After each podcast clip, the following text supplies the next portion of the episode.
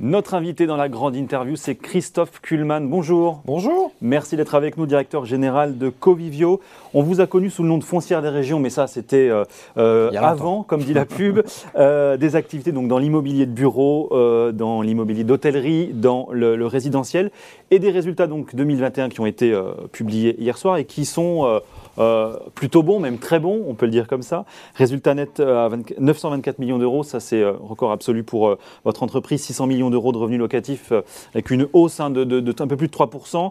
Et le résultat EPRA, qui est un peu l'indice de suivi dans vos métiers de l'immobilier, en hausse de 6,6% à plus de 400 millions d'euros. Quand on regarde ces chiffres, Christophe Kuhlmann, vous vous dites quoi?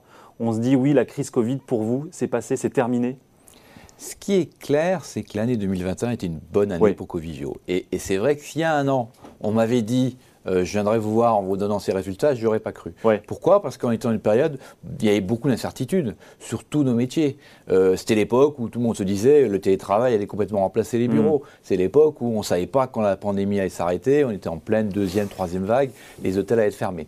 Donc en fait, et ce qui s'est passé en effet en 2021, ça a été vraiment un retournement complet de la tendance à partir, on va dire, de la moitié de l'année, puisque le premier semestre était resté bien compliqué encore, oui. et dans tous nos métiers. Et c'est vrai qu'aujourd'hui, quand on fait le bilan de l'année 2021, on peut se dire qu'on a tourné la page de cette partie très difficile. Mais ça ne veut pas dire qu'il n'y a pas de conséquences de tout cela sur nos différents métiers. Et globalement, l'objectif pour nous, ça a été de nous adapter à un nouvel environnement et en fait, pour ce qui nous permet de sortir ces bons résultats et puis surtout d'être très optimiste pour l'avenir. Votre stratégie sur les 2 dernières années, est-ce qu'elle a malgré tout été impactée? Est-ce qu'il y a des sujets, des secteurs, des projets sur lesquels vous avez dit « bon, ça, on ne va pas le faire comme ça » ou « on va changer un petit peu notre fusil d'épaule » ? Alors, ce qui est certain, c'est que cette pandémie, si je recommence par le secteur des bureaux, qui est le secteur principal pour Covivio, puisque c'est 57% de notre business aujourd'hui, a accéléré des tendances qu'on avait déjà anticipées. Le télétravail, ça existait déjà avant. Tout à fait. C'était des choses simplement qui étaient mises en œuvre de façon très progressive, très régulière, mais il y avait un besoin, une envie d'un certain nombre de collaborateurs de travailler différemment, etc. La mobilité différente, les réunions par team, ça existait, mais c'était beaucoup moins utilisé. Oui. Donc en fait, il y a eu des accélérations de tendances qui étaient là. Aujourd'hui, ce qu'on constate vraiment dans l'utilisation des bureaux, et puis après on parlera des autres secteurs d'activité, c'est que les tendances où il fallait y avoir plus de services dans les bureaux, des choses comme ça, plus de convivialité, des lieux différents, ça s'est largement accéléré. Et ce qu'on voit aujourd'hui, c'est que le phénomène principal qui était aussi un peu là, mais qui s'est vraiment accéléré depuis un an, c'est la polarisation entre des quartiers centraux d'affaires où la demande est importante, où pour attirer des talents, parce que la guerre des talents aujourd'hui, elle fait rage dans les entreprises, et pour ça il faut des beaux bureaux, des beaux bureaux bien localisés, avec des services et des lieux où on a envie de se retrouver. Et ça, c'est ce qu'on essaie de proposer à nos clients. 145 millions d'euros de revenus supplémentaires dans les 5 à 7 prochaines années, ça c'est votre objectif. Comment est-ce que vous allez faire? Qu'est-ce que vous allez vouloir développer? Et comment vous allez vous y prendre? Vous ne comptez pas, j'imagine, exclusivement sur la progression du marché. Il y a plusieurs facteurs par rapport à ça. Et le premier, c'est l'hôtellerie. Oui. L'hôtellerie a été extrêmement marquée par le Covid, la crise, la fermeture des hôtels. L'hôtellerie, c'est que 15% de notre business. Mais ça a été l'activité qui a été la plus marquée. Et on imagine qu'il y a à peu près 70 millions d'euros de revenus qu'on doit pouvoir récupérer dans ce secteur d'activité. On a récupéré une petite partie déjà en 2021, mais bien sûr l'essentiel, c'est ce qui doit arriver dans les années qui viennent. Le deuxième élément important pour nous, c'est dans notre partie bureau, on a une partie de ce patrimoine bureau qu'on a appelé, alors une classification interne qui s'appelle « manage to core », ça veut dire des actifs qui sont de bonne qualité, avec des bons fondamentaux immobiliers, mais qui aujourd'hui souffrent soit de leur positionnement produit, soit d'évolution des marchés. Et donc, il faut faire à la fois des travaux, mettre plus de services, et puis, ou alors les arbitrer. Être qualifié. Ou alors les arbitrer. Donc ça, c'est des choses sur lesquelles on travaille. Et d'ailleurs, on a annoncé ce matin un de ces immeubles, c'est la tour CB21 à la Défense, c'est la tour qui accueille Suez à l'entrée de la Défense, qu'on a beaucoup vu en images ces derniers temps quand on parlait de Suez. Cette tour, elle n'est pas uniquement occupée par Suez, il y a beaucoup d'autres clients et on l'a complètement transformée. On y a mis beaucoup plus de services, on a changé complètement son look et aujourd'hui, elle est quasiment entièrement occupé. On a 7000 m2 d'accords locatifs depuis le début de l'année, donc ce n'est pas dans les chiffres de 2021, et qui montre qu'en fait, quand on apporte quelque chose de différent, un produit adapté, ouais, ça fonctionne. Déficit de logement allemand, ça vous l'aviez bien sûr senti depuis un petit moment, et pour preuve, puisque désormais c'est un tiers de votre patrimoine, hein, le résidentiel allemand aujourd'hui. À 28%, c'est 28%, quasiment un peu moins d'un tiers. Est-ce qu'il y a encore des relais de croissance justement sur ce marché en 2022, puisque effectivement ça pèse 28% chez vous, donc c'est quand même pas. C'est un marché important. En effet, le résidentiel allemand, dans lequel on croit depuis une quinzaine d'années, oui, et on s'est beaucoup renforcé au cours des dernières années, notamment sur le marché de Berlin, qui est un marché qui était très en retard en termes à la fois de loyer et de valorisation. C'est un marché. Les chiffres de l'année 2021 sont éloquents. 14% de création de valeur, de progression de valeur sur ce patrimoine, 4,5% d'évolution à périmètre constant des loyers. C'est un marché sur lequel on a encore investi. On a acheté pour 200 millions d'euros en 2021 de logements à Berlin. Et c'est un marché sur lequel, aujourd'hui, nous, on considère qu'il y a encore beaucoup de potentiel. Les prix au mètre carré à Berlin, moyen dans notre portefeuille aujourd'hui, c'est 3 400 € du mètre carré. Voilà, vous comparez ça à l'ensemble des capitales européennes, oui, même des grandes métropoles européennes, il y a encore un gap très important. Et aujourd'hui, ça se traduit par quoi? Ça se traduit par un écart très significatif entre ces valeurs dites blocs, qui sont celles dans nos comptes, et quand on voit à l'unité de logement, on a entre 50 et 70% de marge par rapport à ces chiffres-là. Donc aujourd'hui, clairement, oui, il y a encore beaucoup de potentiel. On a également, sur ce secteur, mis en place un des projets de développement immobilier, donc on construit des logements aujourd'hui, et notamment sur Berlin, sur l'essentiel dans les concerts, mais on en vend aussi une partie avec des marges très significatives. Sur le résidentiel, justement, on parle de plus en plus de resserrement monétaire, on parle de plus en plus de crédits immobiliers qui vont être de plus en plus coûteux avec la hausse des taux que la plupart des marchés anticipent, en tout cas si on en croit les marchés européens. Est-ce que ça risque pour vous de créer des difficultés d'achat, des difficultés peut-être sur la gestion, sur la vente de vos projets? Est-ce que vous l'anticipez ça aujourd'hui? Alors la question des taux d'intérêt, il est clair que les taux d'intérêt sont en train de remonter. Aujourd'hui, c'est un fait. Si pour l'instant Christine Lagarde à la BSE n'a pas officiellement confirmé, c'est pour ça qu'on prend des pincettes. En tout cas, les taux à long terme se sont tendus, etc., légèrement, mais ils restent à des niveaux historiquement bas. Quand même, on parle de le l'OAT à 0,50, 0,70, et les taux courts sont toujours au même niveau. En effet, ces taux n'ont pas encore bougé, même s'ils devraient remonter un peu.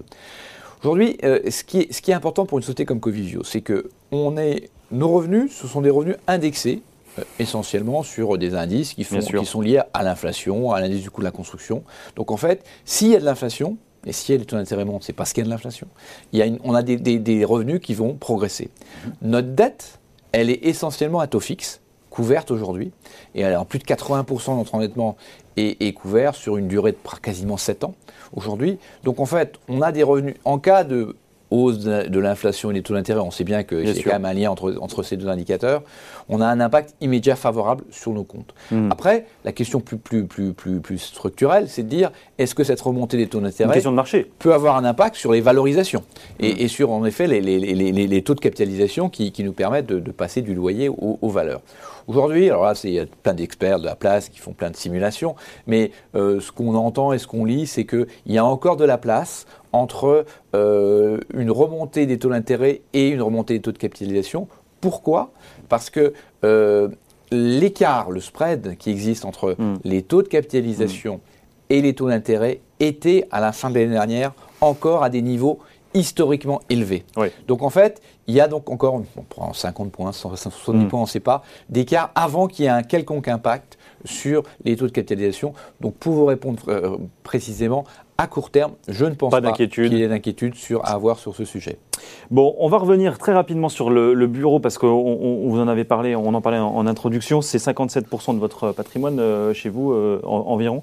Est-ce qu'à l'heure du télétravail, justement, des changements de consommation, de changements d'habitude de travail, est-ce qu'aujourd'hui ça ne devient pas un petit peu votre talon d'Achille quand on en a une très grosse partie dans le portefeuille ? Écoutez, est-ce que vous le considérez comme ça, vous, chez Covivio ? Pas du tout. Aujourd'hui, on est très heureux de ce patrimoine. Et en fait, par contre, ce qui est clair, c'est qu'il faut le transformer. Oui. Et on a un seul chiffre sur l'année dernière, je crois, qui est symptomatique de ce patrimoine, c'est 180 000 m². On a commercialisé l'an passé 180 000 m² d'immeubles, de bureaux, dans le cadre de nouveaux baux signés, et on a renouvelé 100 000 m² sur des immeubles existants. 180 000 m², c'est 50% de plus que ce qu'on avait, le plus fort score qu'on ait jamais réalisé. Ça veut dire quoi? Ça veut dire que quand on est capable de produire des produits adaptés à la demande, on trouve des clients. On trouve des clients et on a beaucoup de sujets, je dirais, de livraison de l'an passé. L'année dernière, on a livré pour 116 000 m² de bureaux, essentiellement à Paris, mais aussi à Lyon et à Milan.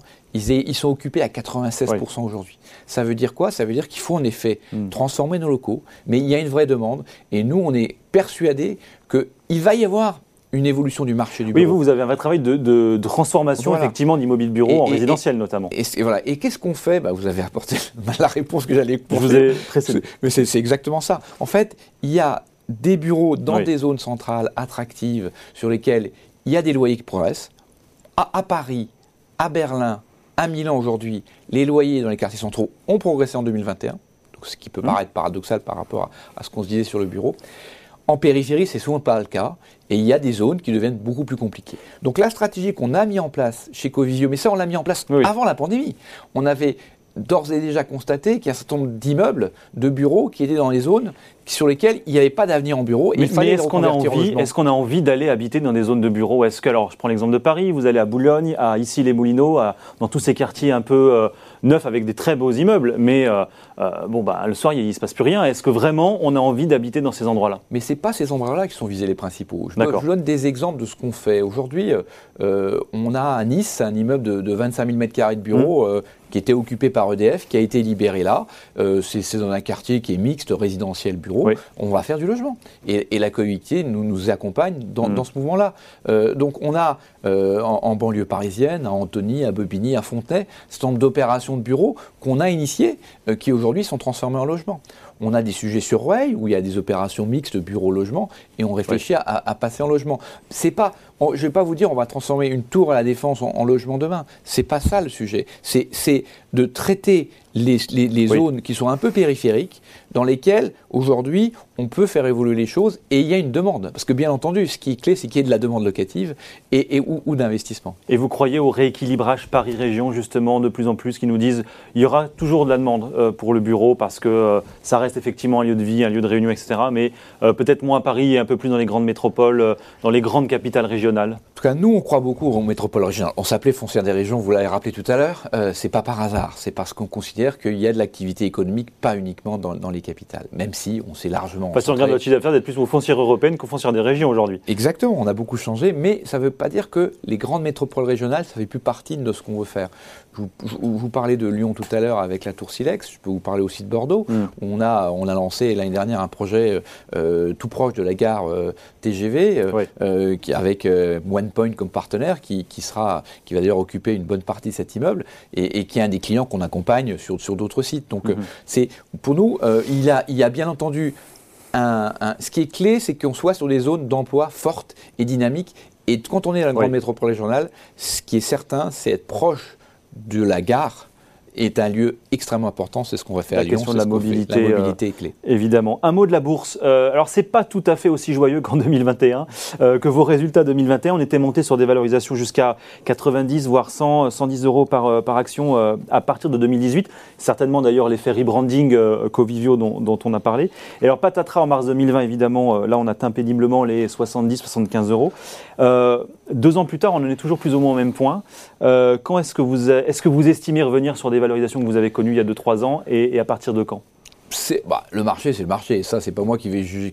Aujourd'hui, ce qui est certain, c'est que nous avons une décote très importante entre nos agrégats d'ANR, de valorisation, qui progressent fortement, puisqu'ils progressent entre 7 et 10% sur 2021, et plus que ce que le marché anticipait d'ailleurs, et puisqu'on dépasse, on est à 106 euros, alors que sur l'agrégat principal, alors que notre cours de bourse est autour des 75 euros aujourd'hui. Donc il y a de la place, et aujourd'hui, on verra bien où ira le marché, mais il n'y a aucune raison que cette décote reste aussi élevée à l'avenir. Mais pourquoi c'est un peu plus compliqué que certains de vos concurrents de vous remettre de cette crise quand on regarde avec certaines grandes foncières? On voit que les niveaux de retour sont plus favorables à certains de vos concurrents, plus qu'à chez vous. Pourquoi les investisseurs sont un peu plus timides sur Covivio ? Je crois que ce n'est pas le cas. Aujourd'hui, si je regarde mes concurrents directs, qui nous ressemblent, en tout cas, je ne vais pas lister ici, mais ça, je pense que nos téléspectateurs les connaissent. Les trouveront. Aujourd'hui, si vous regardez leur performance et leur niveau de décote par rapport à l'année dernière, ce n'est pas le cas. Je pense qu'au contraire. Et aujourd'hui, Covivio, compte tenu de ses caractéristiques, de sa diversification, de son pipeline de projets, qui est clairement aujourd'hui un élément de création de valeur future, de la stabilité que lui apporte le résidentiel en Allemagne, présente beaucoup de garanties et pas mal plus que d'autres. Et je suis persuadé qu'à un moment donné, ça reprogressera et que le point actuel d'entrée est sûrement intéressant sur le cours de Covivio. C'est quoi la stratégie en bourse à vocation à prendre un peu plus de place, vous, dans les mois, les années à venir ? En bourse, pour nous, en fait, la question, c'est, on a aujourd'hui une capitalisation de l'ordre de 7 milliards d'euros, on a pas mal de projets de développement encore. Il est certain qu'avec la décote actuelle, ce n'est pas le moment de lever du capital en bourse, je ne pense pas en tout cas. On va plutôt essayer de réduire cette décote à l'avenir, puis on verra bien pour le futur. Bon, les défis 2022, qu'est-ce que c'est, Christophe Kuhlmann? Quels sont-ils chez Covivio? Alors, on le voit d'ailleurs dans vos résultats, vous insistez beaucoup sur la notion environnementale. On sent qu'effectivement, c'est un point qui vous tient à cœur. Plus vert, plus innovant, c'est un peu les deux mots-clés pour l'année en cours, et même les prochaines années d'ailleurs. En fait, on va pas changer nos stratégies. Oui. Aujourd'hui, elle repose sur les grandes métropoles européennes, vous les rappelez. C'est clairement là où on veut investir. Paris, Berlin, Milan essentiellement, mais pas uniquement.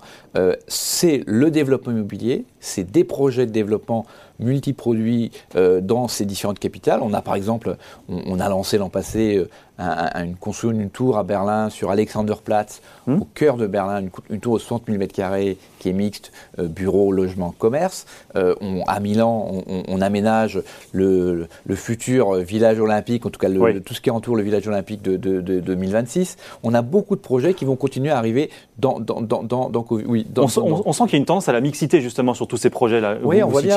Résidentiel, bureau, la tour un peu de service, quoi. En fait, ce qu'on voit bien aujourd'hui, c'est qu'il faut proposer des produits où il y a de la réversibilité. Oui, on livre là, par exemple, un immeuble dans les mois qui viennent à Paris, à côté du tribunal.